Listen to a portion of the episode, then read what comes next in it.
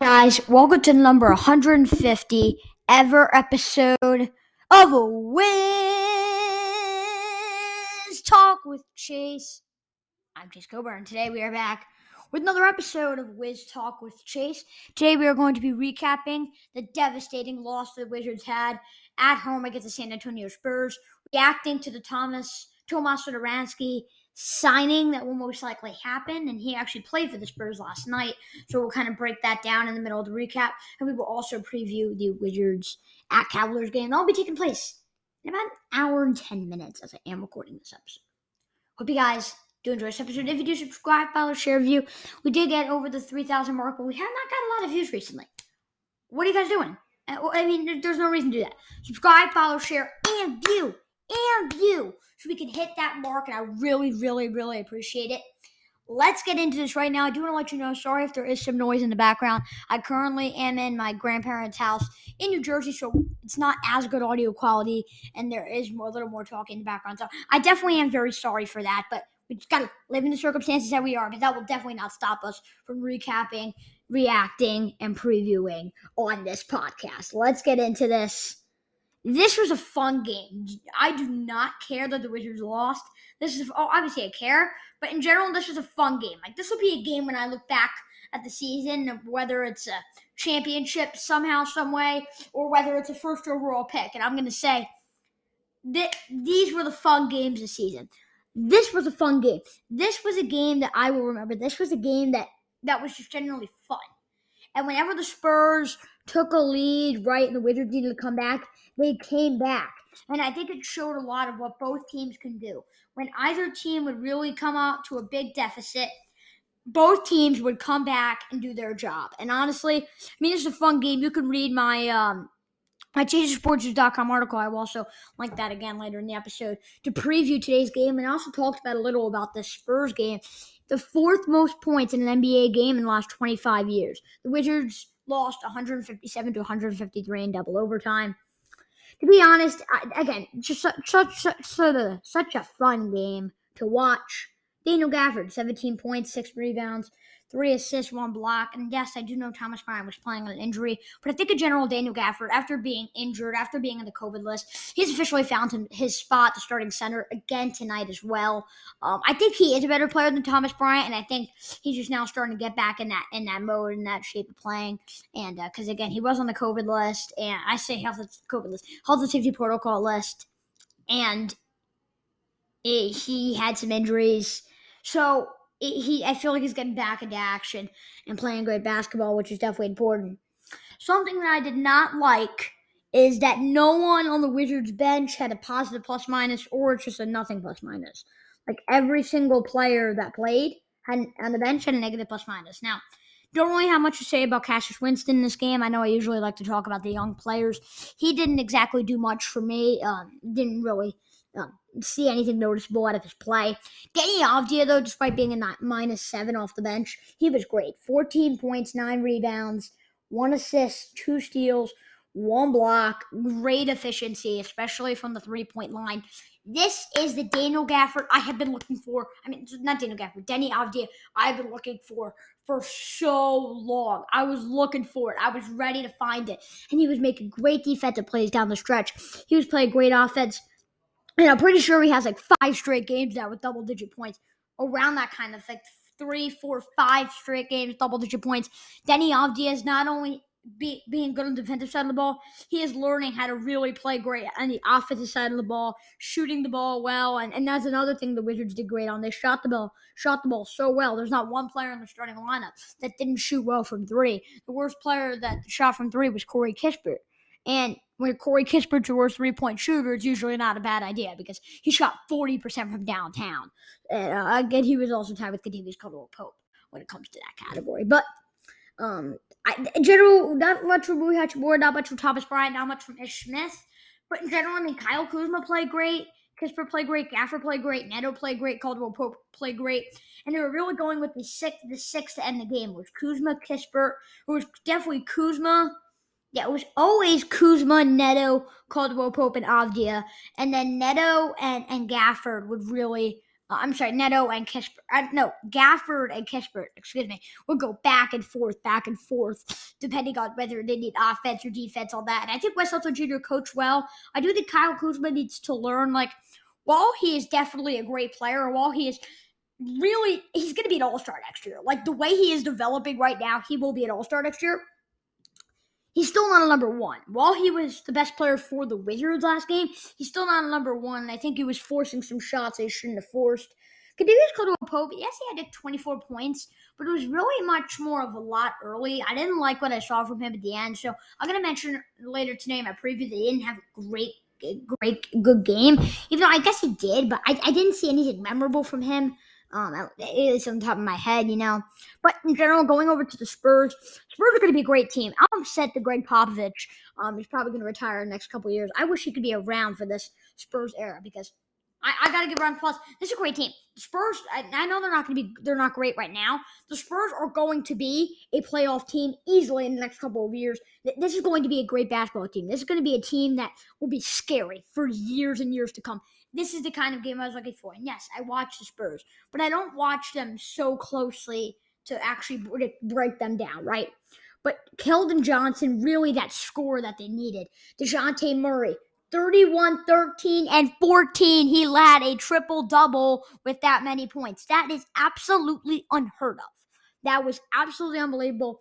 Devin Vassell played good. Jakob Poeltl, right before we as as the Wizards forced him to shoot free throws. He got it done. He got it done. You can say whatever you want to say. He got it done. And a lot of players play great. Lonnie Walker, really a dangerous shooter. Yes, didn't shoot uh, well from the free throw line, but really shot well from the field and from three. And then going over to Tomas Satoransky, and that's kind of reacting. It's not officially, it's not official that he signed to the Wizards, but it almost is. I mean, he had a buyout with the Spurs in his first game with San Antonio, and he will most likely be signing with the Wizards, according to Adrian Wojnarowski, which when Woj reports something, usually going to happen. So um, I, am really looking forward to see Tomas Satoransky go back with the Wizards. I think he definitely complements Ish Smith well because Raul Neto's easily that starting point guard. He's shown he's uh, a very good starting point guard. And if you want to learn more about that, check out my ChaseSportsNews.com article that previews the Wizards Cavaliers game coming up in an hour. But I think Tomas Satoransky complements Ish Smith the backup because Ish Smith is getting older and he will need some rest. And I think Tomas Satoransky is a guy to come in there, play decent defense, get some assists, get some points, and not do anything bad for the team and just do his job. And I think that's someone that the Wizards need right now. If they do want to make a push for the play-in tournament, they will be getting Porzingis. So I think getting um, Tomas Satoransky, who's a decent passer and does his job well, he doesn't usually do anything bad for his team. Well, he might not do anything exciting or electrifying or really that great for his team. He gets the job done and does what he has to do. And I think that's someone that the Wizards need right now because Ish Smith does that, but he is also sometimes cold, mainly because of his age. I mean, he is getting up there in age. So I think getting Tomas Satoransky complements him really well and is a very good move by Tommy Sheppard. And I'm just really looking forward to see what he can do with the Wizards. Now, assuming he does um, st- sign with the Wizards, which is uh, which is the main rumor. I mean, Rhodes reports something it happens. DeJounte, just real quick back to the fantasy points. DeJounte Murray had getting 55 to 60 fantasy points. He got 65. I had Kyle Kuzma getting 50 to 55 fantasy points. He got 69. I had Rui Hachimura getting 20 to 25 fantasy points. He got 16. And I had Keldon Johnson getting 20 to 25 fantasy points. He got 46. Below average, average for me, not great. I am now 31 28 on my predictions, which is the best, but the Wizards have a 27 to 32 record. But let's see what they could do tonight in this game against the Cleveland Cavaliers. Again, it is coming up in about an hour as I am recording this episode for the Cavaliers. And this is going to be a big talk. Talked about it in my preview article. I'm talking about it here. The injuries for the Cavaliers Darius Garland out, Rajon Rondo out, Caris LeVert out, Collin Sexton out. They're all out. They're all out which gives the Wizards an opening, even though they are still suffering the injuries of Kristaps Porzingis and Bradley Beal. I'm hoping that the next game that the Wizards do play the Porzingis will be ready. At least I'm hoping, you know. Moving on to the probable starters: Raul Neto, Corey Kispert, Kentavious Caldwell, Kyle Kuzma, and Daniel Gafford. I don't think it's because of Thomas Bryant being injured. I think simply Daniel Gafford's earned that role back now that he is back in basketball shape. You know, I know he was out of health and safety protocol and he just needed to return back. Looked a little bit, maybe he was out of shape. I'm not 100% sure, but now he's back. He's getting that role back and really excited to see what that starting five could do because uh, that is the expected starting five. The expected starting five for the Cavaliers Brandon Goodwin, Isaac Okoro, Lauri and Evan Mobley, and Jarrett Allen.